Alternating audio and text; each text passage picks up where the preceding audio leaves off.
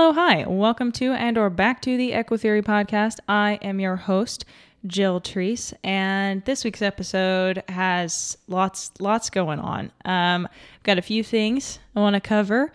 Um, catch you guys up on some things going on with my horses, um, and some of the things that you know in my time off that I've been able to sort of pour more energy into and look more into, learn more about and answer a submission question to give you guys a preview of the premium feed. So let's get into it.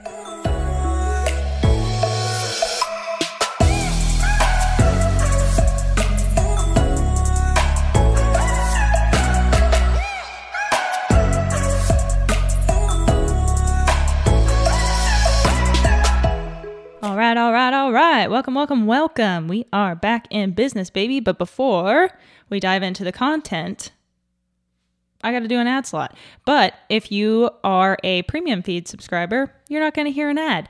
And if you'd like to become one, please check the description below for the Supercast link where you can subscribe to the premium feed of the podcast. It's on a sliding scale. You can pay what you want. That's all I'll say about that. And let's roll the ad.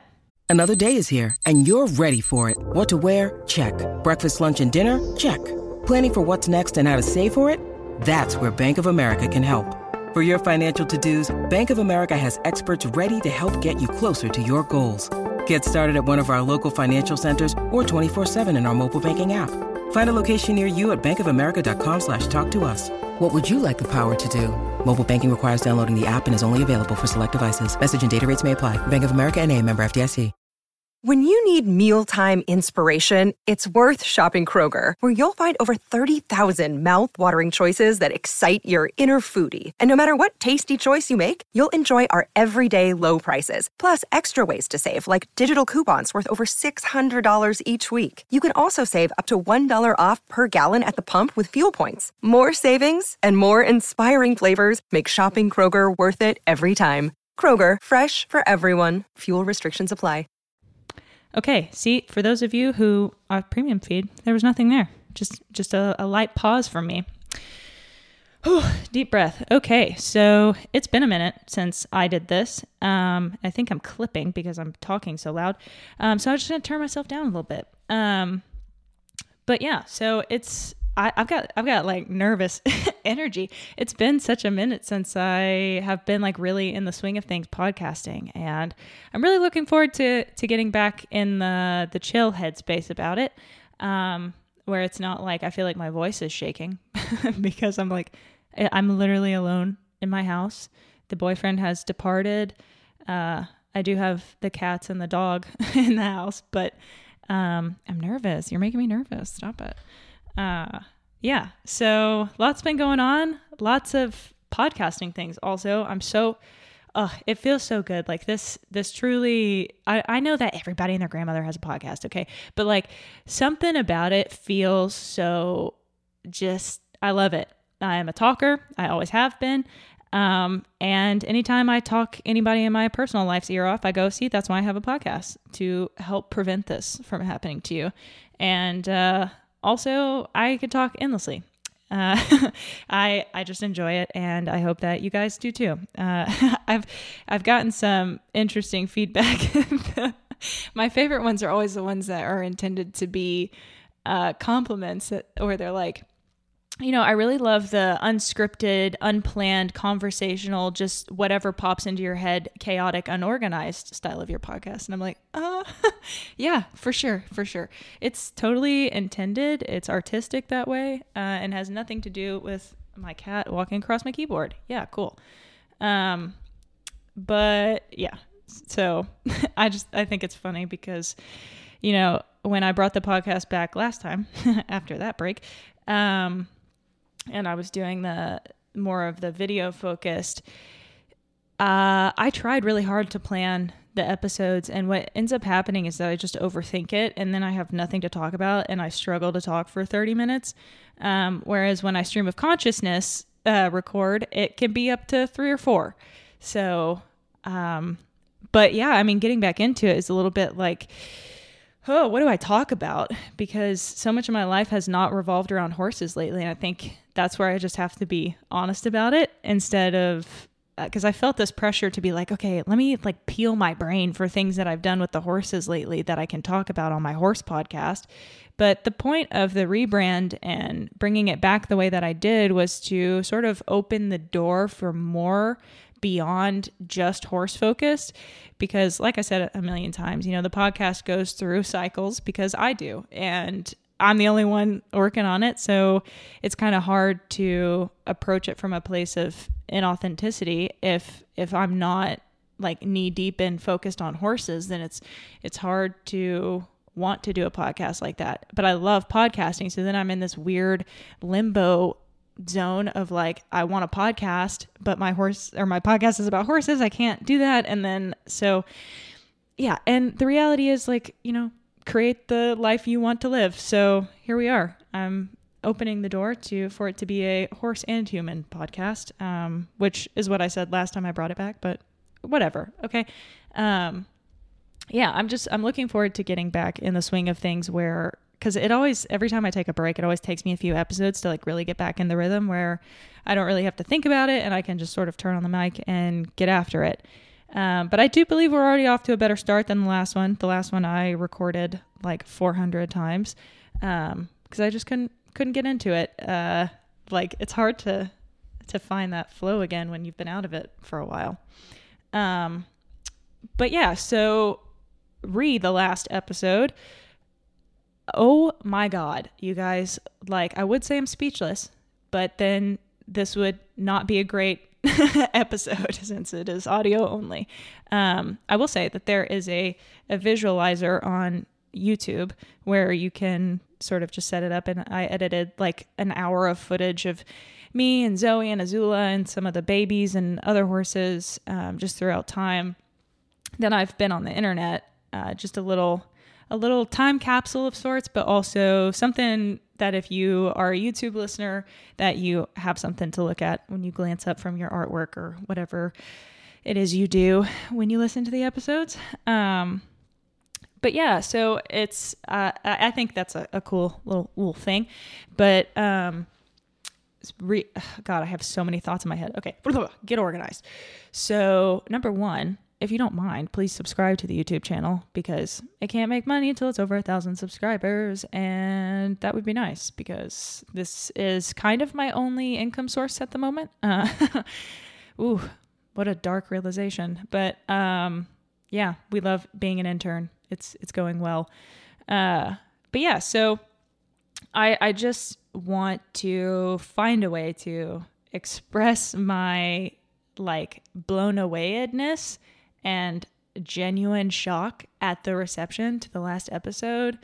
Like the the comments and the story posts and the emails I got and just like oh it's it's so much to respond to but please do know that I am a chronic respond avoider um it's I've just decided to embrace it rather than be stuck in this constant perpetual state of not not responding and feeling horrible about it and then apologizing profusely. Um, so now we're kind of entering the era of that's that is just that's who I am. Sorry. I very much struggle to respond. However, I do thoroughly appreciate everything that all of you have sent me. I, I read so many messages that just, I mean, I was just showing my boyfriend, like, I, what is happening? Like, this I don't know. I I love this podcast and I know that a lot of people really really enjoy it and really care about it, but um it's one thing to like sort of know that and then to also receive the reception that the last episode got. Um it just it really means a lot to me and I I can't express enough like how grateful I am for you guys that listen and all of the nice things that were said and yeah, I mean, because I just I feel like I'm shouting into the void sometimes, and it's not the most interesting podcast in the world. Um, just me rambling about struggling to podcast usually, uh, and saying uh a lot. But yeah, man, it's it's just been so nice and heartwarming to read and listen to all the messages. So thank you guys. Uh, now I will wrap up the sap train and yeah, God, I don't know why my voice is shaking so much. Sorry, that's uh, got to be wonky to listen to, but um, yeah, I'm just I'm excited. I'm nervous. I got all the things happening.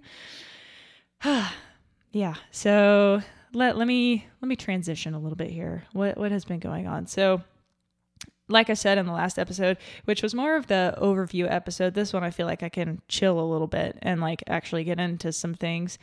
Um, so yeah, the past mm, year or so, I've been in practicum and internship one for school. So I am getting my master's of clinical mental health counseling. Say it with me. How many times regular listeners have heard that? But um, so end goal will be uh, well, I'm already practicing as a therapist. Uh, but after this fall, which I'll be taking internship two this fall, which basically I'm just doing the same thing as internship one, just finishing out my hours. Uh, I wrote my capstone paper, like I'm I'm set. um, I just will have to take the national counselor examination, and which you don't have to do until the end, like till you're applying for licensed professional counselor, which I still got a long way before I can do that. Um, but yeah, our school likes us to take it early, and I'm here for that. Uh, so after I graduate, I'll be applying to the Arkansas board to get my license uh, associate counselor license. um, so I'll be an LAC for a couple years uh, to get more clinical hours, and then after that, I will be an LPC, which is licensed professional counselor. So quite a long road. We love that. So, what I heard from that was over the next like two years after I graduate, I am going to be working like a dog to get my hours met so that I can have the LPC licensure, which really frees me up for a lot of like job opportunity sorts of things. Um, it also comes with a pay raise, obviously. So you know, there's there's lots of benefits to knocking that out quickly. Um, but yeah, so that's sort of what's on the horizon for me. Uh, but I would like to talk a little bit about the therapy thing, if you guys don't mind, because wowie, wowie, wowie, that has been life changing. Um, yeah, I think I think the last time that I recorded was when was I think it was last August. So that was that would have been right before I was going into practicum. So I don't even think I had talked about that. Correct me if I'm wrong. um, but I don't think I had been in like clinical practice. But uh, honestly, that was the best time for me to take a break from the podcast because there was just there was so much adjustment that had to happen there. Um, m- namely in the realm of like work life balance had to get real good at that real quick um, had to get very good about self care. And yeah, I mean, because because being a therapist, being someone's therapist that they're coming to with their deepest, darkest hopes, dreams, fears, uh, trauma, hopes, you know, I mean, everything is it's it's very intense and can be heavy and can also be the most beautiful and heartwarming um, inspiring job. Like it is, it is very, very, very fulfilling for me. Um, but also, I have seen it result in a lot of burnout in the in the year that I've been actually in the field. Um, you know, it's it is a tough tough field to be in. But um, overall, I think that the the benefits outweigh the the costs, if you will. But um, yeah, that was really a good time for me to take a break and just I, I mean, I took a break from everything except focusing on like finding out who I am as a therapist and trying to show up for clients as my most authentic and centered self, which has been a really interesting journey. That uh, you know, it's one of those things that I don't know that I could like sum up in one episode. Uh, it may be something I have to have to brainstorm on. If you guys are interested in that, then I can come up with some some points and some some things that I did um, because it has been a really fulfilling and like really interesting journey.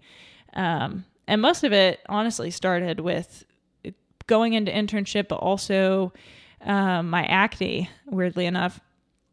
So I, I think I touched on it a little bit in the I'm back episode, but uh, I have been struggling with acne for, I guess, two years now. Um, and this week, my was like the first time in two years that I didn't have a painful, aggravated spot of uh, acne on my face, and like everything looked looked healed. Um, my uh, like my face is scarred, but um, you know that I can cover with makeup and whatever. But I've been wearing my face pretty much all summer without makeup, um, just letting it breathe and doing the research, trying to switch to things that will not aggravate my skin makeup wise. And oh my God, it has been like not not just like switching makeup, but it's been like a lifestyle change, like a proper lifestyle change, bruv. Um, so yeah, I mean that's another thing that I'm happy to divulge into because I, I don't know how many of you struggle with body things uh, like acne, um, hormone imbalances, um, gut health issues, but like that is where my head has been for the past two years, trying to fix that and figure out what all of that means. Um, and so, you know, this podcast got started with me having a hyperfixation on positive reinforcement, diving into all of that. So, uh, this this year's hyperfixation was oh my god how do i get rid of my freaking acne i'm so tired of this um, so i did all of the reading all of the research um, watching videos podcasts listening to other people talk about it. And really the the gist of it was it all comes from the inside. No topical treatment no like skincare beauty products. Nothing is going to fix it unless you address what's going on inside. It's a reaction to internal issues, be that hormone imbalance, gut problems, which are often linked.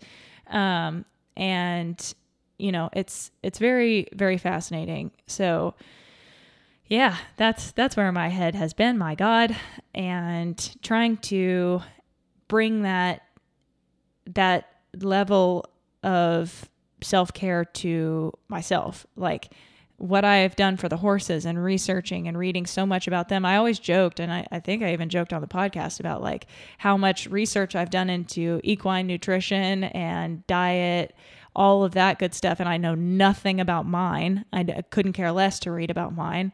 And uh, I, I think that that is symbolic of something.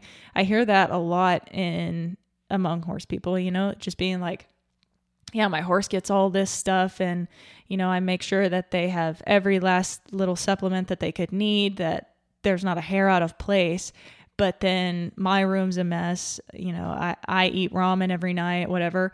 And, you know, obviously a lot of that comes from a a damaged and problematic society where there's not enough time so to speak to take care of yourself um, and not enough resources to take care of yourself, especially um, if you want horses, because that's where your time and resources go, because that's your passion, that's what you love. Um, but I have been on the front lines of seeing how much the the sparkle of your passion can just like snuff out if you're not taking care of you. And it sounds so cliche, but truthfully, one of the biggest things that's brought me so close to in my relationship with Azula particularly is that that focus on taking care of me. Um, and a lot of you were so nice in your comments. Um, you know, every time I'd post about like the podcast is coming back, I don't know when, but it will be back. Um, I've just been focusing on me, my life, trying to get myself in order and figure out, you know, what everything means to me. And it's it's been a journey and I I thank you all for the comments that were like take your time we're here when you when you're coming back. I did see those and they they meant a lot at the time and now.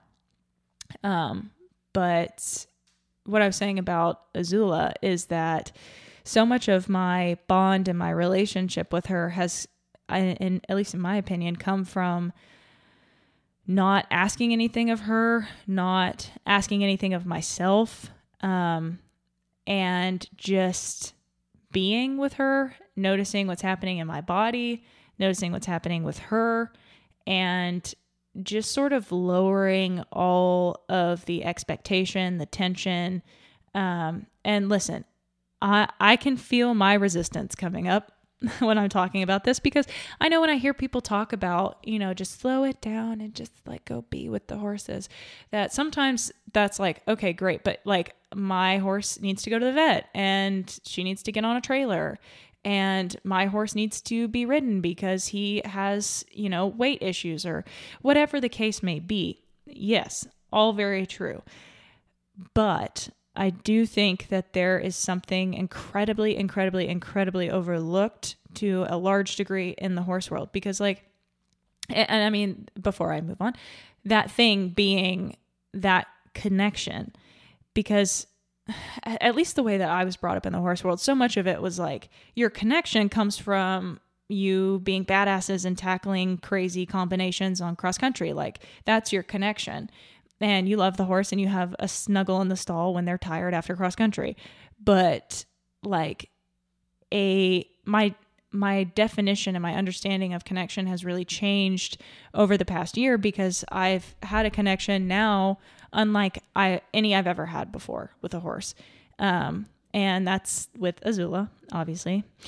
Um, because for the first time, like I think ever in my life, as a little ADHDer who has a lot of um, a lot of ideas and a lot of complicated thoughts, we'll say, around perfectionism and what it is to be enough and for me, a lot of that has been like, how much can I put out? I mean, good God, I was posting on Instagram from like the age of 13, like it was my job. And at a point, it was my job, posting every day, if not multiple times a day on multiple platforms, weekly on YouTube, doing the podcast. I mean, like working with brands, uh, shooting ads, and like doing all of this stuff, trying to get content constantly and producing, producing, producing and not for really a whole lot, honestly. Like um, the obviously the the impact that I was able to have in the horse world is something that I will forever like be grateful for and hold very very close to my heart. But in terms of like you know, what did I really get out of it? I think it filled a void for a while of uh just not really feeling like I fit in super well. Arkansas is just it's never been been my end all be all place. Um, I've always felt like an outsider here, and some of that comes from that not good enough complex, uh, but others come from just having different values and different interests um, in the world and life, and it's it's it's been a little bit of a incongruency. It's chafed a little bit growing up. But um, in so I've had a lot of thoughts about like be productive, produce more. You know, every time I'm with the horses, like should I photograph this? Like how can I set my phone up to to record a video without the other horses knocking it over? Like everything's just been so busy. There's just this buzzing constantly of like thought and action and like how can I how can I make this time worth something? And a lot of that has been in is it productive? And in what sense? Like, is it, what's it working towards? If, if it's not working towards anything that I can like show in, in the realm of on social media or monetarily, then like, mm, probably not making the best use of my time. And the past year, stepping away from social media and not worrying about posting has has completely freed me up. Like it's been weird because I'll, I'll compare it to this. Okay. So once upon a time, I had horrible vision. I could not see at all. And I had contacts and glasses and all that good stuff. And then found out that my insurance at the time covered LASIK eye surgery. And so I did it. And then for like the next six to eight months, every morning I woke up and I was like, I'm missing something. I forgot to do something because I forgot to put my contacts in because I don't have to anymore. So that's that was the exact same feeling of stepping away from social media and then going out with the horses. And I'm like, I should be doing something. I should be doing something. And realizing in the moment, I am. like, just being is enough. And I don't have to be like doing per se. I can just be present and then see what happens because I've never done that before. You know, there there were always those fleeting moments of like just being and feeling, but it was usually in in some sort of context of like I wasn't doing so well mentally and so I went out with the horses to go sit and just breathe for a moment. That just that was the call at the time. Some people meditate, some people, you know, sit on their porch and drink their coffee in the morning and for me it was that was how I cleared my head, but it was never to this degree. So let me let me just get to the darn point here. Um, I I just found myself really over the past year wandering out into the field um, with Azula and just being, and just like unfortunately my filly belly just will not accept me to just stand there. I have to be doing, which is probably honestly for the better. And I think that's why we work super well together. Um, just because there are these little things that just fit so well, like puzzle pieces. Um, but yeah, so because if I if I sit, I have a tendency to to distract if I if I'm not paying attention to something, watching something, thinking about something. It's very hard for me to meditate. And you know, in studying therapy and listening to other horse people, um, you know, I always hear on Warwick's podcast, he taught Warwick Schiller uh, on the Journey On podcast, he talks about, um, you know, every time you realize that you're no longer meditating, that you've gotten distracted, that's meditating. And um, I I've I've worked on that some, not as much as I'd like, but uh, the closest I feel that I get to that naturally without really much thought is just when I'm with Azula. And it just it just sort of happens. I go out there with her and my favorites are when it's noon and her and the herd have sort of made their way to the top of the hill at the back of their field. Um, and the sun's shining and when it's like 60 or 70 degrees out and it's not humid, which is very rare in old Arkansas. Um, but I have a particular day in mind that I'm remembering.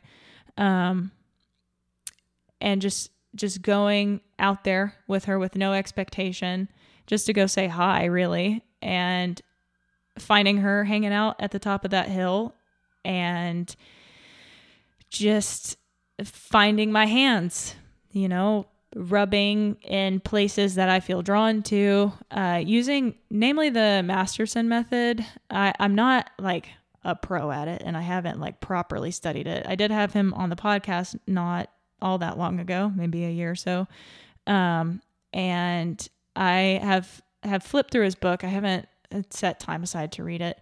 Um, but I I am familiar with the bladder meridian and I just find myself finding those spots of tension and noticing her and noticing when she takes a little bit harder blink or her nostril tenses or her ear flicks and then watching that release as I lighten and release. And it's very, very centering for some reason. Um, and I think you can even hear that when you, if you go back and listen to the episode with Jim Masterson, um, you you sort of hear that in the way that he talks that he's had a lot of experience. It's very it's a very very very mindful practice because you are constantly orienting yourself to the present. You're noticing, you're focused on two of your senses. You know, what do you see? What do you feel? And really tuning into that as well as on another level, which I'd argue is another sense of ours is tuning into that of another being. Like what what are you receiving from them? What are they receiving from you? Where how is that give and take, that connection? And um, it's it's been really really healing for me in a way because I don't know I've I've always been a rather independent human um, that like I don't know for whatever reason I just I feel like I had an issue with touch um, to some degree.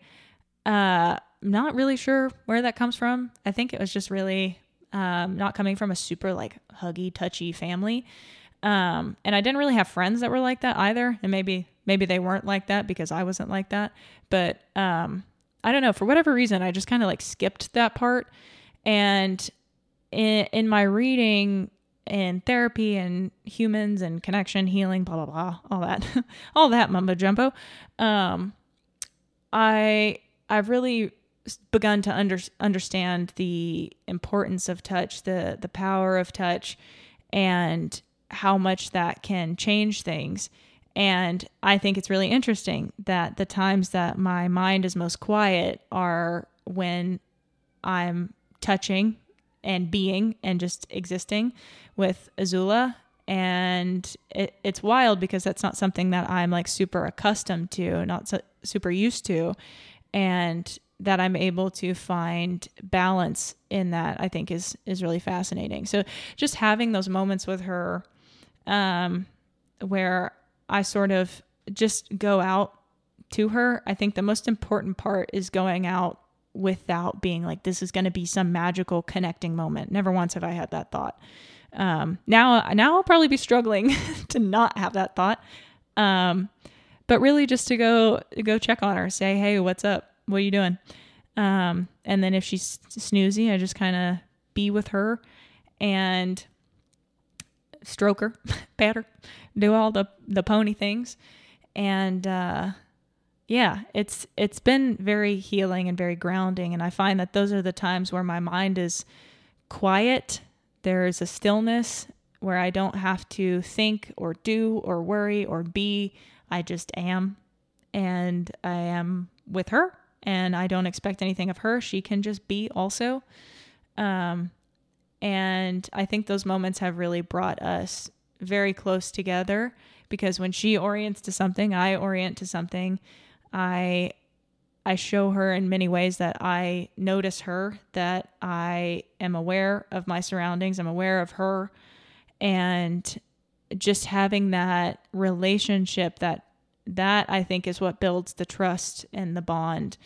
Um, and yeah, it's it's interesting because I've I've been doing a uh, a lot of reading, like I said, in multiple areas. I've only recently started like reading into human stuff, but um, there's this book that I'm sure at this point in your life you have heard of, uh, and if you haven't, I'm excited to be the first one to tell you. Um, there's this book called The Body Keeps the Score, and uh, I, I think I, I mentioned it in the last episode that I've been listening to it on Audible. I'll listen to a chapter and then I'll read the chapter uh, because I have a physical copy. Because I prefer physical copies, but I also feel like I do better having both uh, listening and seeing to read because uh, brain is distractible. uh, but it also really helps me like get the information in there and then taking notes. Um, sorry for the burp. Wouldn't be a podcast without it. Uh, but yeah, so I've been reading The Body Keeps the Score, and like I said, the book is has some highly, highly, highly graphic parts.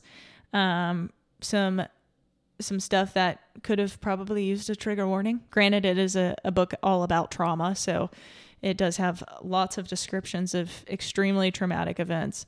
But the the science involved and the explanation of how the body receives and stores trauma has been really, really interesting.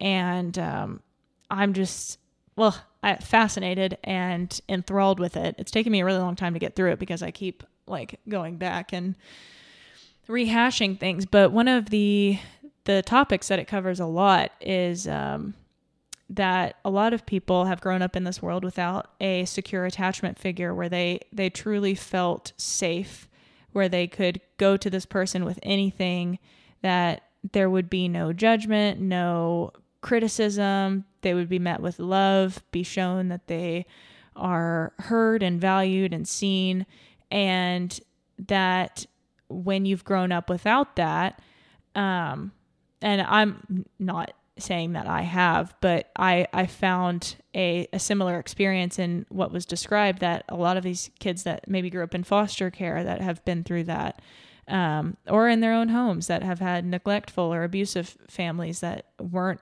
just able to trust another person, really found a unique and healing companionship in horses and also dogs, but that's a footnote. horses. Uh, that's what this podcast is about, since it's a dog podcast. Uh, yeah, I just I think it's so fascinating that out of all the animals in the world, that horses and dogs seem to be the ones that are most useful in in therapy.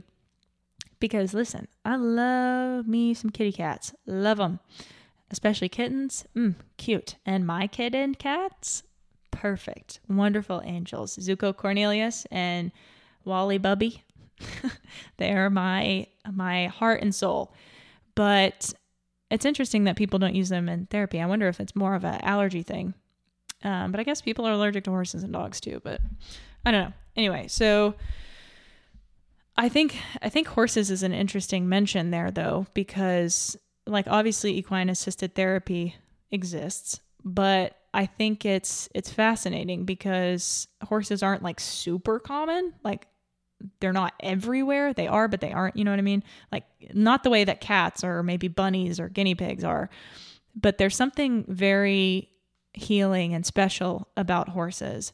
Um, you know, the way they work is through social social relationships and they they have a an antenna of sorts and an aura about them, a, a very large electromagnetic field, big heart, and they sync up with us. And if you can find a way to be present, to center yourself and just be, there's a lot to be gained by being a part of that and like really feeling felt and understood by another being.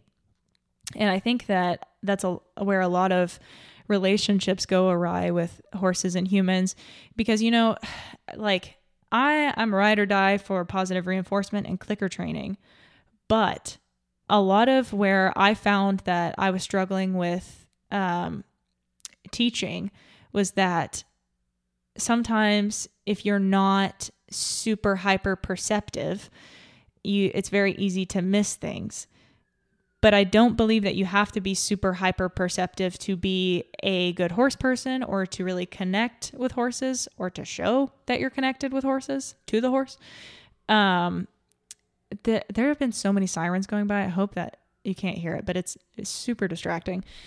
Uh, anyway, so to to show that to horses, I think takes a, a, an attunement process, right?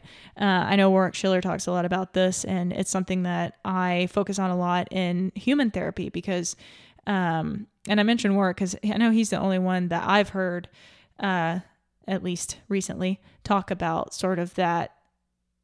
It's it's a woo woo factor, but it's also not a woo woo factor because we know this very well about humans uh, that they're that there's an, a need for attachment. You must have attachment. There's a lot of work from Mary Ainsworth and John Bowlby, two of the pioneers in attachment theory. Sue Johnson has really pushed that that research forward in uh, adults and relationship, and so it's it's just there's there's so much like rich history, and I think it's really beautiful that that need for connection.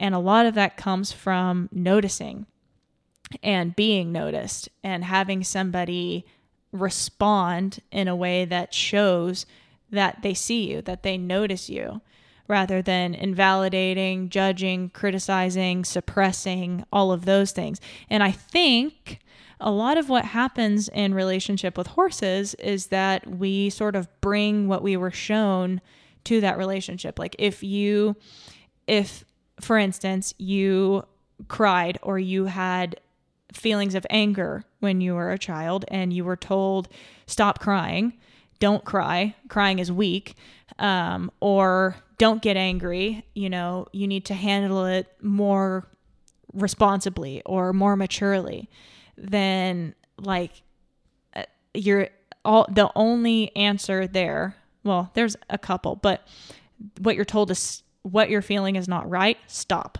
Stop feeling that.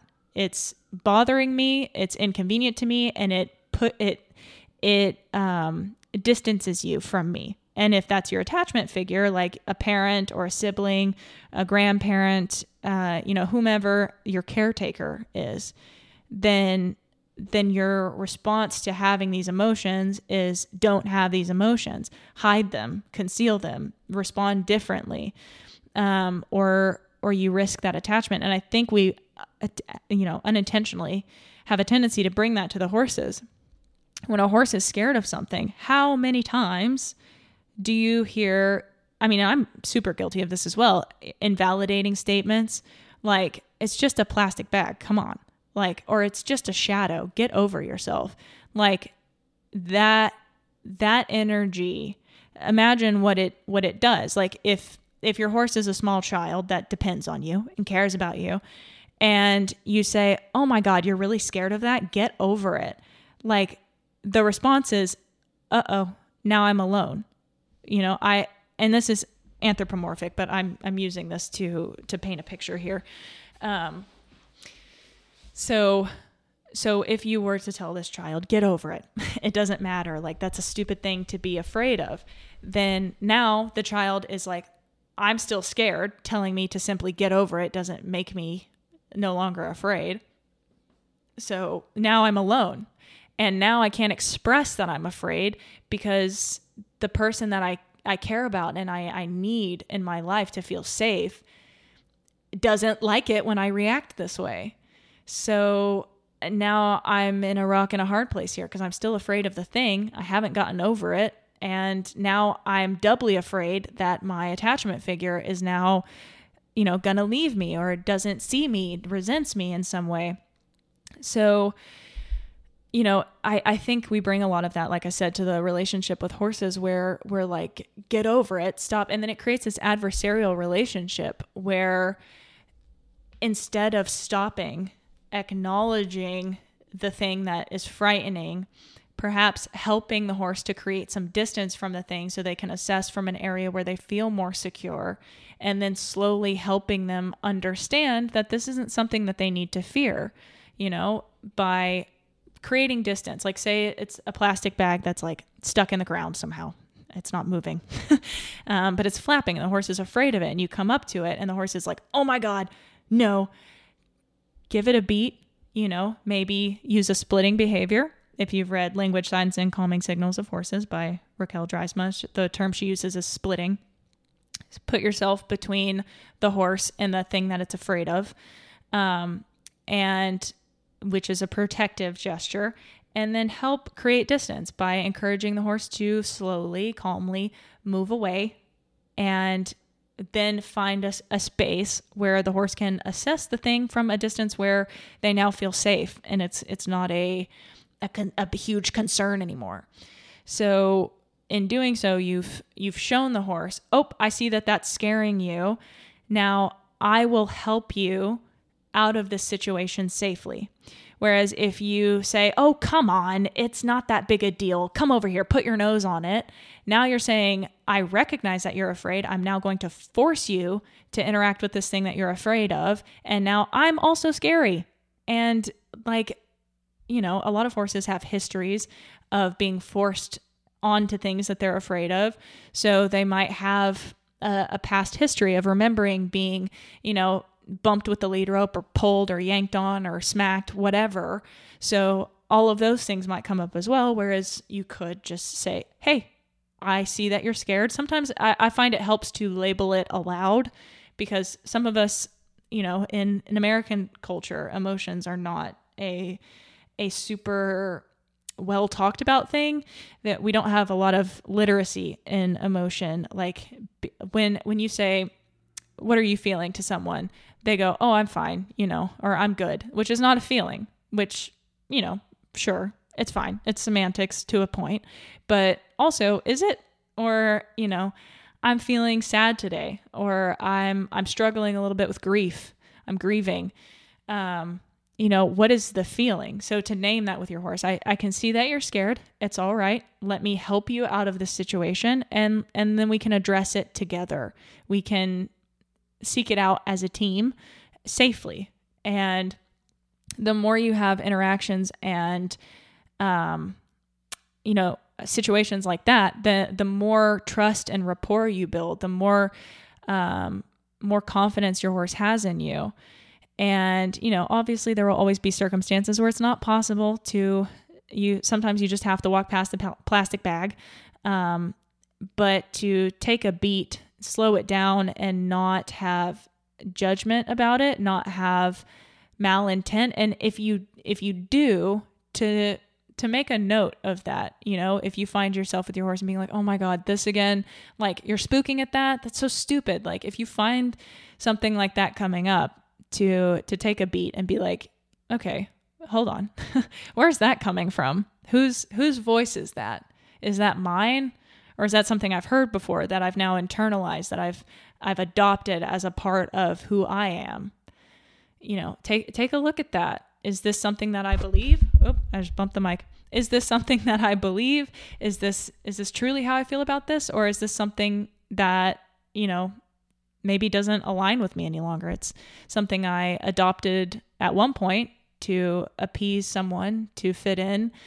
Um, but maybe now it's time to reevaluate that. Maybe I can try to work towards something different, you know, um, like noticing labeling and helping to safety and then calmly teaching, you know, instead of smiting and being like, get over here, rub your nose in it.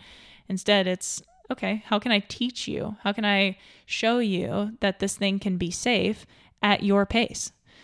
Um, but yeah, I it's it's really interesting how how dealing with our own stuff really plays into horses. And that's that's why I wanted to sort of bring the podcast um, to have a more mm, more emphasized mental health focus as well just because that is such a, a large part of my life that almost to a point I was like the podcast will not come back unless I can because uh, it's it's just such a huge part of everyday life and what's interesting is I find with a lot of clients that I, I put things in horse metaphors and backwards and forwards. So I think it's a good way to explain concepts that uh, apply to humans as well as horses in the context of the horse human relationship because everybody that listens to this podcast for the most part has had those experiences with horses or has had the human experiences and then you can you can play off whatever is most familiar to you to understand the situation you know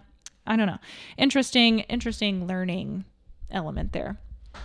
But um, that said, that is my TED talk on whatever that was. Uh, but now I sort of want to to open the door to something else. Okay, I'm gonna take a quick break and I'll be back. You won't even notice. Uh, and then we're gonna get into a listener submission. And we're back. Okay, so a little backstory here. I received this email not too long ago and I was like, ooh, I want to answer that. and I, like I said, am notorious for having an issue responding. So I am choosing to answer this question here because it was at the forefront. I am so sorry if you have recently sent me a message and I have not answered it. Um, and I hate to hate to throw up the paywall thing, but uh, like I said, the podcast is currently my only source of income, and for as little as $5.59. You can ask me anything you want. um, so yeah, this this is uh, my my call to action here. The Supercast link, like I said, is in the description where you can become a premium feed subscriber. It'll show up in your regular podcast player, Spotify, Apple Podcasts, wherever, including YouTube. Um, and you just subscribe to that feed, click on the player that you like. Uh, it is on a sliding scale, so you can choose how much you want to pay. You think it's worth five to fifteen dollars. The fifty-nine cents is weird, but um, I did that because Supercast they charge fifty-nine cents per listener. So um, I was like, okay, five fifty-nine. Then you're paying me five, and then fifty-nine for honestly a lot. It's a great platform. Um, I'm surprised I haven't heard more about it, but um, Anyway, so that said, you can then ask me anything and that's that's how I'm doing questions now instead of Patreon. Um, so if you have had a question that you have been wanting to ask or weren't able to ask when I was on break or weren't able to do through Patreon, now is your chance. I will be be answering those in the premium feed episodes. So my my plan for the premium feed like i said is to have some maybe more deep dive episodes. Like if i you know the dominance theory episodes that might be one that i put on the premium episode only the ones that require a lot of time effort energy and research that um, you know take a lot of time away from other things that i have going on.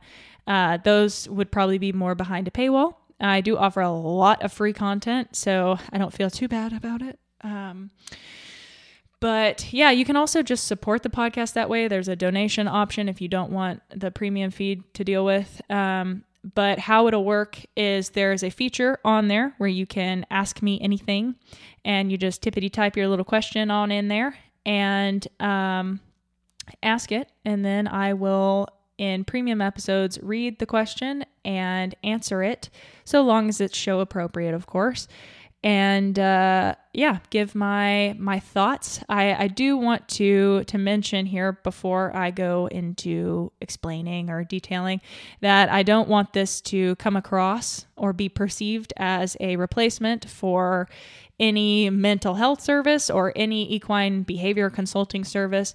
Uh, I I more rather answer the questions in the realm of to be educational, to be entertaining and thought provoking. So, as always, I recommend that you enlist the help of a local behavior consultant. Now, I do understand it's hard. There uh, there are few and far between, and it's hard to find one with time. Um, some do online consulting, but they're also busy, so it can be taxing to try and get that. Um, so that's why I wanted to offer this on the podcast as well, where you have a space to sort of get another perspective on what's going on. But I do not want it to be perceived as a replacement for proper consulting because that's not what it is. Um, again more just to give you give you a starting place give you some ideas on how to get started but it is ultimately on you to practice due diligence. Um, and those are my legal disclaimers. Okay. Uh, yeah so you can ask me anything on there. I will answer it in the premium feed episodes. And if you're a subscriber you will be able to hear the answer to that. Um, yeah so I look forward to seeing what you guys come up with and getting that premium feed rolling and started. Uh, yeah. Okay. So this question uh, comes from a listener. Now, they did not specifically ask for it to be read on the podcast, so I'm going to anonymize. But um, I just I seem to do better than like writing an email form to just speak it aloud. Um, so yeah, this this question is regarding a horse that nips, that bites rather, um, a little bite. So I have I have lots of thoughts on this, but uh, I'm going to start by reading. So this is the condensed version of the message. I was wondering if you could discourse what a horse who nips means. My mare was scoped and treated for ulcers, and I've seen a huge difference in her. She's done with treatment, but still nips when you go to pet her. I've been working on consent based care in the past months and also asking her if I can move into her space, which seems to be working to make her feel much more comfortable. My question is why would she continue to nip? Is it a learned history from the ulcer? You couldn't groom, tack up, or in any way pet her without her biting at you. She's on gastric support feed and a ration balancer in order to keep her sugars down, so I don't think the ulcers are back since she's in a very low stress environment and from what I observe with low sugar grains. Um, uh, could also be influencing, or could I also be influencing this behavior by expecting it, which I thought was a, an interesting element of this question. Um, also, what could I do to make her more comfortable when, when being around me? Just so you know, I am younger, uh, which means I don't have everything I could want for her. She's at my house, so I have full control over her living situation outside 24 7 with other horses in a field that they rotate. Okay, so yeah, so this is the the situation. Um yeah, okay, well, where to start? So, first of all, to answer the could it be a learned response from the ulcers? Absolutely. Um that especially if it's gone on for a long while, then like if the ulcers were present for several years for her without being addressed and then she had lots of people touching her tacking her up um, because ulcers are interesting in that they they make horses sensitive to the touch. When um, you pet them when you put a saddle on them when you move their hair i i imagine it feels something similar to like i don't know if if everyone has experienced this. It feels like a universal experience might not be. If you've ever had long hair um, and you like put your hair up in a ponytail or a bun or something and your hair bends the wrong way and it just like doesn't feel good and you like can't really shake it i imagine it's like maybe that to a lesser degree or maybe more i don't know um, but basically they're just kind of sensitive and sore all over and so when you go to touch them that hurts so if this horse has been dealing with this for a long time and now isn't dealing with it then she could very well just be expecting that it's going to hurt. Um, so, first, also, congrats on having like actually pursued treatment and diagnostics. That's that's a very tough battle to begin, and uh, it, it takes a lot to to start that process. So I commend you for looking out for your pony. That's a big deal. Um, so the why would she continue to nip? The ulcers is a, a big part of that. Um, having that learned response. And then after you address it, like, why is it not going away? So, beyond a learned response answer, another possible thing is what what I've experienced with a, a young horse that likely did not have ulcers. Maybe she did. Um, I think we went ahead and treated for it, but um, this this particular horse was a smaller, younger horse, and she she was so freaking cute, and she was like irresistible not to like walk up to and grab onto and want to like hug and smother with your love and affection. Um, but since she was small and had started out small and been handled a lot when she was younger, what I believe ended up happening was that her flight response sort of got shut off. So thankfully, I had Adele Shaw of the Willing Equine helping me. So I, fully credit um, her for that realization because I consulted her on that. Um, but what ended up happening and what Adele brought to light was that I believe this filly's ability or sense that she could move away was shut down. She did not believe that if something was going wrong for her that she could just move away. If I was too in her space that she could just back up. Instead, she would aggress. She would fight. So fight, flight. So um, what we actually had to do was I ended up like reinforcing her whenever she slightly moved away from me. So I sort of just taught this horse to to move away and how to to be like when how to notice within herself when it was getting uncomfortable and then to respond by moving away. And for her it started out so small as just like i could see her chest muscles tensing and like her rocking away from me. And then i would click her for that and then feed.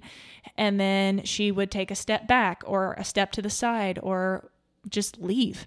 And i would click her for that. And sometimes she wouldn't even like want the the food reward. And she would just go on her way. And I let her because if that's reinforcing to her by all means go. So um that's uh, that's something I'm always conscious of ever since that one um that in horses that bite they may not have their flight response as an option. So you it, it, especially if it's coming from as you put it um, she's still done with treatment, but usually nips when you go to pet her. So when you're coming into her space, if she doesn't feel like she can back up and have that respected, like that will be an option. And what's worked for her is to aggress. That's what she's going to do. Remember, everything's about reinforcement punishment. And so if you're coming into her space and when she's backed off, that that's not been reinforced by having the thing that's aversive, which is, you know, you going into her space to pet her. If that hasn't been removed, then that behavior doesn't get reinforced via negative reinforcement, right? So what does get reinforced is that when you go to pet her and she comes to bite you, you back off. Now she's been negatively reinforced to bite at you. So that may be a realm to explore is that you reinforce, um, you know, if you go to pet her and she backs up, click her and feed her. I promise you that there will come a time where once that has sort of healed, you will not have a horse that you now cannot touch, right? Um, so, but it's it's about teaching that you now have. I, am using the word respect a lot, and maybe that's not a good word to use, um, but that you are aware that you see that because horses think about them in the field right? There's a lot of relationship that goes on. There's a lot of noticing and very very subtle body language. So you know if one horse is walking up to another that's got its head buried in hay, if the one that's got its head buried in hay just slightly ticks its ear to pin, to pin the ear, to signal, this is my food, go away, don't bug me, the other horse is going to deviate, or they might stop, or they might graze, or scratch their leg, or do some other sort of calming signal, self soothing behavior, some sort of, okay, I'm not going to do that. So it, it it's subtle and like I was saying earlier in that discussion about noticing, is that um, sometimes we just don't, we're not super tuned into the world around us. And I think that has a lot to do with, again, what I was talking about just busy minds and not taking time to slow down and take 10 minutes out of your time with your horse to just observe them to see if you can notice as much as possible. What are their ears doing? What are their eyes doing? How are their nostrils positioned? How how is how do their muscles look? Do they look tense? Are they are they kind of frantic? Are they slow? Are they methodical? So to notice all of those things you're you become a a safer and safer companion to them so it's really about learning their language more than them learning ours. You know, what does trot mean? you know, we need to to be able to have that two-way communication. So in in the case of this nipping mare, um, it, it may be a case of she's not had that respected, be it from, you know, you in the past before you started learning more, you know, sometimes it just happens. We can't be expected to know everything. So I hope that there's some compassion for you for that if if that has been the case. Um, but if she's been with other people before, that maybe maybe that's how she grew up. Maybe that was never respected, or maybe when she was tacked up to go for a ride and she she moved away when the saddle went to be put on, uh, and somebody still put the saddle on. Well, the moving away didn't work. Now she's got to get aggressive. And then she maybe gets hit for being aggressive. And now she's just even more mad, more scared. And like there's no there's no right answer. So allowing an answer is I think a good start. And something I think that is truly genius of Adele. Um, and so thankful I had her mentorship on that one but uh, I think that's something that would be super easy to miss. That maybe there's a an element of a flight response that's been stifled. So allowing and almost retraining that flight response is is good. And you can do that in a variety of ways, right? You could just notice and reinforce if there's any movement towards flight, but if she genuinely doesn't have a flight response and just automatically goes to nip, um, you can set up cones and targets and teach going away just just so that behavior is built in there and it can become a, a default of fallback behavior. Um, so yeah, I mean, you just have to get creative with it on how that might look. But um, yeah, I think what was also interesting. Let me let me make sure I address all the like behavioristy elements first. Um, yeah, learned behavior, stymied flight response. Um, okay, okay. Here's here's one more from another horse I had worked with at one point. Um, he he had an issue with me touching him, right? So um, that and I I know that a lot has happened with this horse since since he was in my care. Um, so I may not be right on the money, but I think it's it's still a worthwhile concept, and I like to discuss things through story and not just general concepts.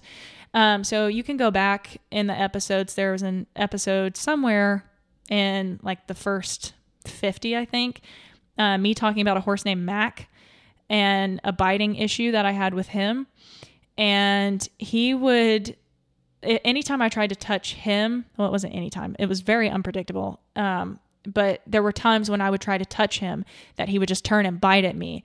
Um, and there was no warning, there was no ear pin, nothing. Like he just would turn and bite at you. And so what I worked with him on was touching me rather than me touching him.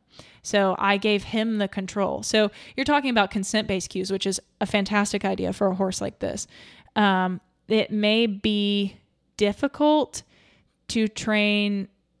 Now, listen, okay, I will fully preface by being 100% honest. I am not the most experienced in consent based cues. Um, that's just not an area that I like really fell into. There, there are some that like I kind of do on accident, such as like holding up a saddle pad, and then when they touch their nose to it, then I I put the saddle pad on. Um, but if a horse has had issues with touch and doesn't feel a whole lot of power in it, it's sort of hard to get a real yes, maybe. And maybe my line of thinking is wrong on this. I don't, I'm not sure. Um, I do want to be honest about that. But um, I think it's important to consider like, is is there a real yes there? Is there an option to leave or are you sort of more risking getting bitten and teaching a consent that might work that in? Um, i don't know. That's that's my that would be my worry on it. Um, but as you said it you said it seems to be making her feel much more comfortable which is fantastic. So whatever you're doing sounds like it's it's working. So maybe if you incorporate some more elements then you'll have the whole puzzle um, and an ability to have a horse that can truly consent to touch. Um, and you know, again, obviously, like periodic checks for ulcers, things of that nature, um, that might be worthwhile. I know that there, at least as far as I'm aware, I'm not sure the credibility of them, but there are some acupressure points to check for ulcers. I'm not sure if there's been like a study that's been published on like, yes, if you press here, that highly correlates with a horse that has ulcers. Um, I know that I uh, have always said to use like DePaulo Equine's um, video where he discusses the acupressure points for horses. Um, but you know, as I get older and I get a little bit more critical of research, I'm like, ah, I don't know.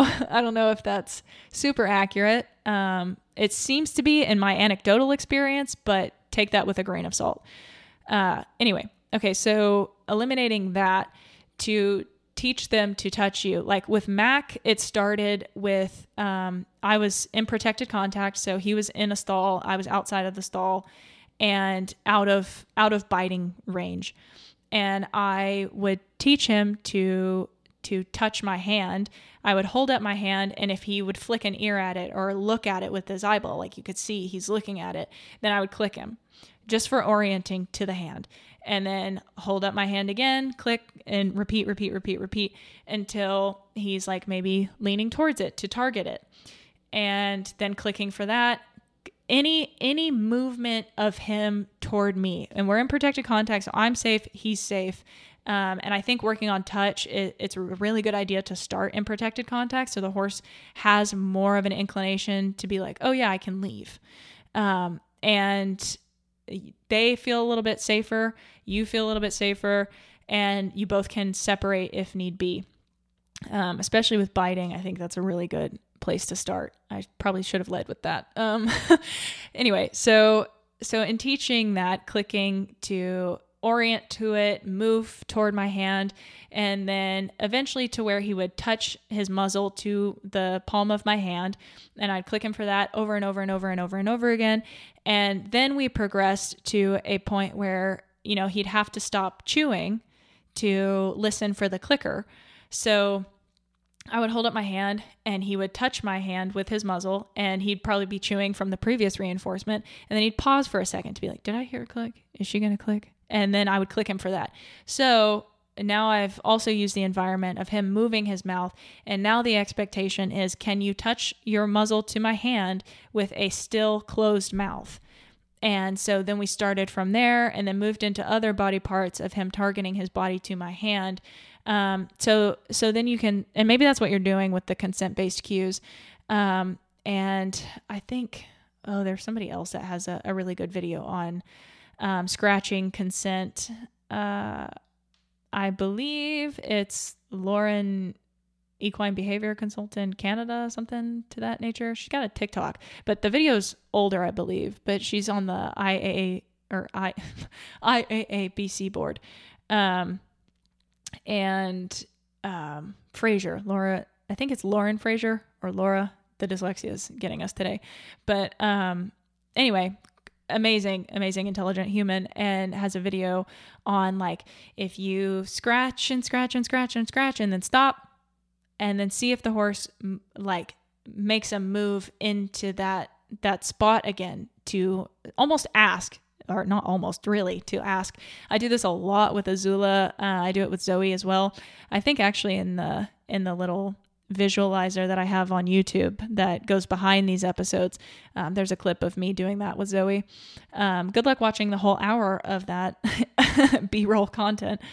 But um, yeah, so yeah, yeah, yeah, yeah, yeah, yeah, yeah, yeah. Um, I lost my train of thought is what just happened. Uh, yeah, okay, so so asking, you know, finding that favorite itchy spot if she has one. You know, a horse that doesn't like touch may not have one um, yet but uh to have the little itchy scratchy and then stop and see if they ask for it again and if they don't, don't. uh but yeah, so that really worked for Mac uh at least as far as when I had him. I know a lot has changed for him since. But um yeah, so okay, I want to address the other portion of this question, which is could I also be influencing this behavior by expecting it? What can I do to make her more comfortable when being around me? So, beyond the training, like formally training her, um, I think that there is something to be said about what you bring to a session. I'm hesitant to use the energy word um, because it does have such a wonky connotation. But um, let let me maybe use an example from clinical therapy practice. So uh, that's it's a really interesting thing that I've noticed. So I'll be in session with somebody and I'm I'm chilling at this point. Uh, not much really rattles me. I'm just sitting, hanging out, listening to this person tell their story, asking questions, um, participating, very in tune, listening intently, and then they, you know, I might ask a question about. I don't know, something that's very sensitive to them, maybe a past relationship or something that's something that hits a nerve, right? Um, or they they start telling a story, and they they can look super super relaxed and very calm, um, keeping it together, maybe a little tense, you know, nothing like super super obvious. But then all of a sudden, it's like I get hit by a freight train of buzzing. Like my heart rate starts beating so hard um, or my heart starts beating, and my heart rate goes up. I start sweating and I like get a little lightheaded and I'm like, whoa, what is happening? And I've I've been very mindful in those moments to, you know, ask the questions like, okay, is this triggering me somehow? This has nothing to do with me. I don't relate to this. Like I don't I don't know where this feeling's coming from. And you know i am medicated for adhd and i've i've paid attention to that as well. It's it's not that because it's not usually in the morning when adhd medicine is the most adhd medicine. Um, but like it's eliminating all variables. And um, it's it's really interesting because i'll i'll be like okay so i'm looking at you right and you're telling me this the story and I'm wondering if there's a lot more weight to this, like that this is really sensitive and difficult for you and it's always yes. And um then I I disclose how I'm feeling and I say and I'm wondering, are you feeling that in your body? And they go, yeah, I, I feel like, oh, my heart is beating. I feel like I am like, oh, a lot is going on with me, like physiologically. And there's been no indication. They're, that's, they're just sitting there telling me a story. You know, sometimes there might be a tear or two, but for all intents and purposes, they, they just, they don't look distressed but it's something I notice that happens a change in my body, in my physiology, that I'm not like, I have no horse in the race, right? I'm just sitting there listening, talking. Um, you know, the first couple of sessions I had, there were some nerves, but I that doesn't really happen all that much. And um, it just comes out of nowhere. And I'm like, whoa, what am I feeling right now? and then to share that with the client and then have them be like yeah that's what's happening in my body right now is like oh it's you uh, which is really interesting because i feel like the idea of energy gets denounced in western culture it's alternative but i i am straying in the direction of that's not the case i don't think it's alternative i think it is something that has been known and practiced in other cultures around the world to to know the value of connection with other humans and like how much power that really does have. We're a social species. How could we not be connected? Your heart rate syncs up with people when you're in deep um, deep connection with them, when you're really paying attention, when you're intently talking to someone. The same thing happens with horses. So if you're going out with your horse and you're very nervous, that might be something to take a beat. You know, if if they're in their field and you haven't quite caught them yet, you know, go hang out on the fence for a moment. Just watch them, observe, and center yourself. So a lot of that for me, I've noticed lately. Um, it's really interesting. I'll, I'll, get wrapped up in something, whether something pisses me off or um, upsets me, and I I have a tendency to spiral uh, mentally where I get all these ruminating thoughts where I'm like, oh, I should have said this, or oh man, I, I really messed that up. And I just, oh, and I keep replaying it in my head and I like can't stop. And it has been a, a serious issue for me and in some relationships I've been in where I like cannot let it go. And I'm like, why? I like, I'm, I'm not really a person that holds grudges. So I'm like, why am I so hung up on this thing? And it's, it's a, an inability to sort of pull yourself back to the present. What I've noticed is it's it's when I get and I, am not a fan of the word because I feel like it's thrown around so much. Um, and I know that everybody says that about this word, but I get triggered in the sense that whatever has happened that has upset me has taken me back to something when I was a kid and maybe had less emotional regulation. And because, you know, for a kid, like to be denied a cookie can feel earth shattering. So even something as simple as that, you know, when you're an adult and you ask maybe your partner for something and they say no, it can send you back to that experience. So you're you're no longer in the present. And obviously that's a maybe a trivial example, but um, things that remind us of traumatic, semi-traumatic, minorly traumatic, however you rate it, events that were difficult for you can take you back to those events. And um, it can it can seem or it can distort time a little bit to where you where it feels as heavy as it did that time. Um, so what i have learned especially from reading the body keeps the score and I will disclaim here that if you are younger, please do wait to read that book until you're older. It is it is very intense. Um, and like seriously don't don't read it like give yourself some time to to grow and be a kid and then maybe revisit it later in life um but to to know that you can you can sort of go back to those moments um so like in this sense it may be you're walking out to your horse and you remember all the times that she's nipped at you or bit you and there's fear there. And so you you're a little backed off. It's scary. And so you're you're expecting that. And and like you said that there is some level of you know call it manifesting call it speaking into existence whatever whatever your term is for it. Um it i do believe that that that plays a, a role so now there's a difference in being like, okay, this horse has bit me before. I need to be aware of that so I can be safe.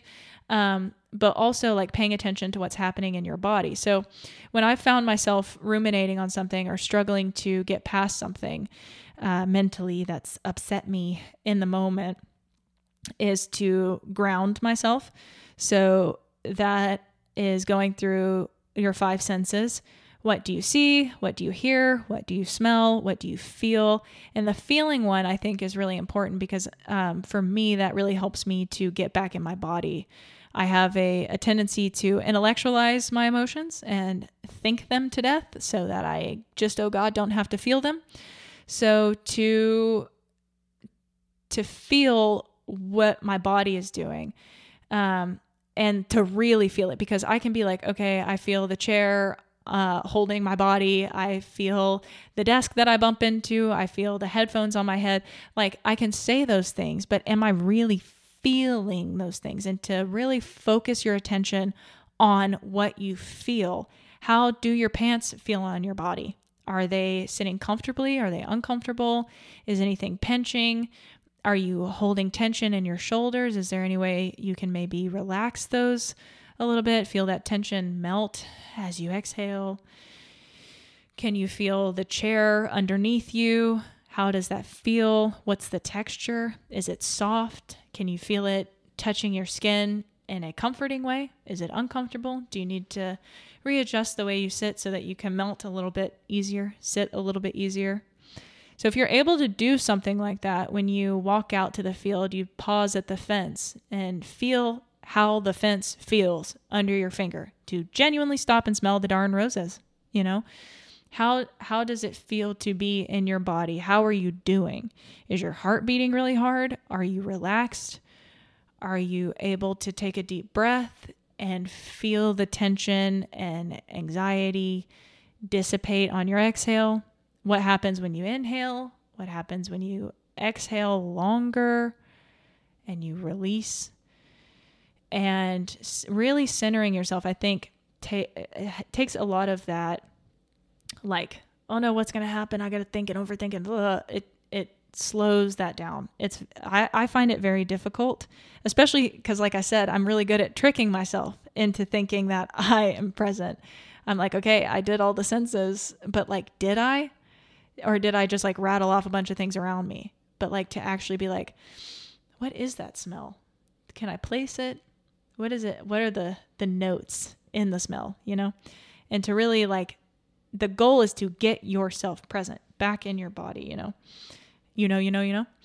So the other thing is uh, one of my favorite quotes, uh, sort of I don't know. There's there's a lot that I've learned from listening to the guests and also Warwick that he's had on his podcast. Like I feel like I've I've learned a lot. It's made me consider a lot um, in both life and in my relationship with horses. And I think marrying those two, the positive reinforcement and the consent based training and the attunement element um, i almost think you can't do one without the other because i mean you can use any training methods with a horse but can you make them feel safe not only through like intended conditioning but also intentional interaction and being with them um, and teaching them that it's safe to be with you just by showing them and proving to them that you you see them you see their fears you see their their favorites and you are a part of that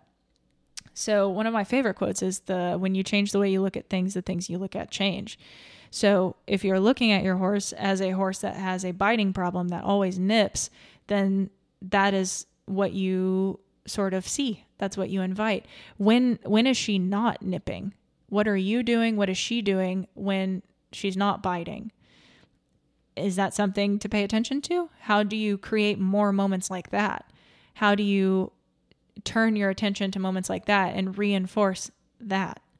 So I think a, a problem that we often run into as a problem oriented culture is what's going wrong. Okay, I don't want X, Y, and Z. I run into this with clients a lot too. You know, I'll I'll ask, okay, tell me what your ideal life looks like. You know, what what's what's the issues now? What's what's the goals, the hopes, all of that. You know, what does your ideal world look like? Obstacles removed. And usually it starts out like, you know, well, I I want to have more money and I don't want to have to worry about the house anymore. I don't want to have to worry about the kids. Um, I don't want to feel X, Y, and Z. And it's a list of I don'ts. Well, that's that's like how how on earth do you know what you want if you can't tell me the opposite, you know? Um, and that's I'm almost speaking to myself in the moment more so, I think, because that's been a lot of my life is no, no, no, no, no, no, no, no, no, wrong, wrong, wrong, wrong, wrong. Instead of, hey, that okay, that's that's something. uh, what if we did it this way? What try this? That's good, but maybe this, you know? Um so instead of I I don't want my horse to bite. What do you want? Like in the example of Mac, it was a teach the opposite situation. I I want him to interact with my hand with his mouth closed and not moving and in in a way that was safe for me. So that is what I focused on. How can I teach him to interact with me in a way that is you know, safe for him, safe for me. So focusing on the I want my horse to not do X, Y, and Z has a tendency to lead to punishment, pain, or fear. So, a lot of people in the traditional world and sometimes even the positive reinforcement world end up with like, you know, oh, this horse when I go to girth him up, he he bites and he kicks and so I don't want him to do that, so I'm just going to punch him or kick him or you know, tighten the girth slower. I don't want him to do this behavior. Stop it. So the only option out of those that might have some some validity is the tighten the girth slower because you're not um, directly being like stop that behavior. Okay, great. You don't want the behavior to happen. What do you want the horse to do? How are you helping the horse do what you want it to do, or are you just expecting it to to pull this solution out of thin air? Um, that the horse is, you know, maybe like in in the case of the listener submission, the horse has ulcers and you you know somebody goes to put a saddle on the horse and girth it up and the horse bites at them and maybe they give it a, a smack on the shoulder and say stop biting you've you've completely ignored all of the possible issues and i feel like i'm preaching to the choir on this podcast a bit but you're you're not in you're not giving the horse the alternative. Okay, the horse is communicating to you very loudly. It that is a desperate communication. Um, that that ow that hurts, and then you smack, and you say, "Stop crying, or I'll give you something to cry about." You think that hurts? I'll show you hurt. Instead of, "Uh oh, something's wrong. Let me reevaluate, and we'll we'll revisit the girth later."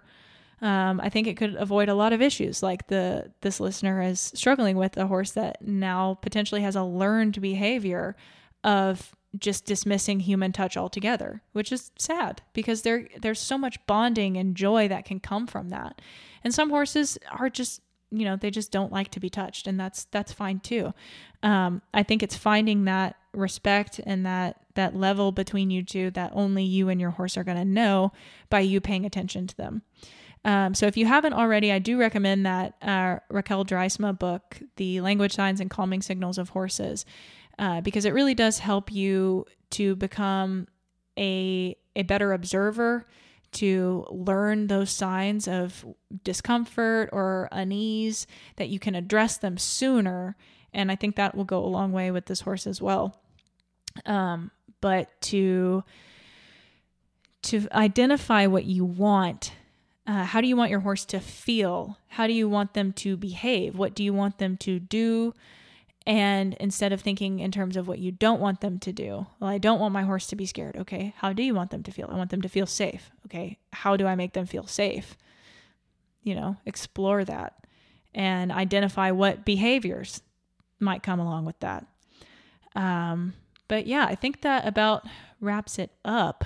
Um, in conclusion, mindfulness for you, uh, for what you're bringing, and shifting your focus a little bit. I think that that happens kind of naturally when you switch to positive reinforcement anyway. When you're so used to reprimanding and correcting constantly in the traditional world. You know, obviously not every traditional rider is like that, but it is largely like, okay, you know, the horse is going around, not fast enough, kick, go faster, uh, too fast, pull back, slow down. Um, and in positive reinforcement, it's much more looking for what the horse is doing right. And I think the next step in that is okay, there's a behavior occurring that I don't like. What do I want the horse to do instead? And then breaking down how you teach that, what the possible reasons are for the bad behavior or unwanted behavior, and then fleshing it out that way. So I think we covered ensuring that the ulcers are truly gone, which it sounds like you've done a pretty pretty solid job of doing that. Um, then helping with that that consent based training, teaching that it's okay to move away, that flight response, trying to help turn that back on, get that back online. Um, and what was the other one? Uh, yeah, reconditioning all around. And I think that starts from a distance over protected contact where you feel safe, the horse feels safe, and you're able to step away and take a moment to recenter if you find yourself getting worked up. Um, and then I think a lot of that also just just being and observing and existing with the horse, finding time and quiet moments instead of you know every interaction being training which i don't know if this listener if that's the case. Um, especially if they live at your house you might spend a lot of time with them. Um, so just be mindful of what does that time that you spend with them look like? What are you doing? What are they doing? Um, are you perhaps too close? Are you perhaps too far? You know? Uh, but yeah i think i think that about wraps it up i'm getting quieter my voice is getting tired i haven't talked this long consecutively in quite some time. But uh, yeah, I hope that you guys enjoyed this episode. Give you a little little taste of what a premium episode might be like, which most of you probably already know from the past Q and A episodes. It'll be very similar to that. Let me talk into the mic. Um, but yeah, so be sure to join the premium feed if you want to, if you're able to. Thank you endlessly for listening. Be sure to like and subscribe on whatever streaming service you're using. I think Spotify has where you can rate the episodes, you can comment on episodes. I'm always open to hearing ideas for episodes. So if you are listening on Spotify, go ahead and look at your your player. Tell me what you want to listen to. Um, and give me some give me some feedback, some ideas so that I'm tailoring it to you and to me, you know? Uh, but with that said, I think I'm going to wrap it up. Thank you guys endlessly for listening and being a part of this. And I will catch you guys in the next one. Okay, bye.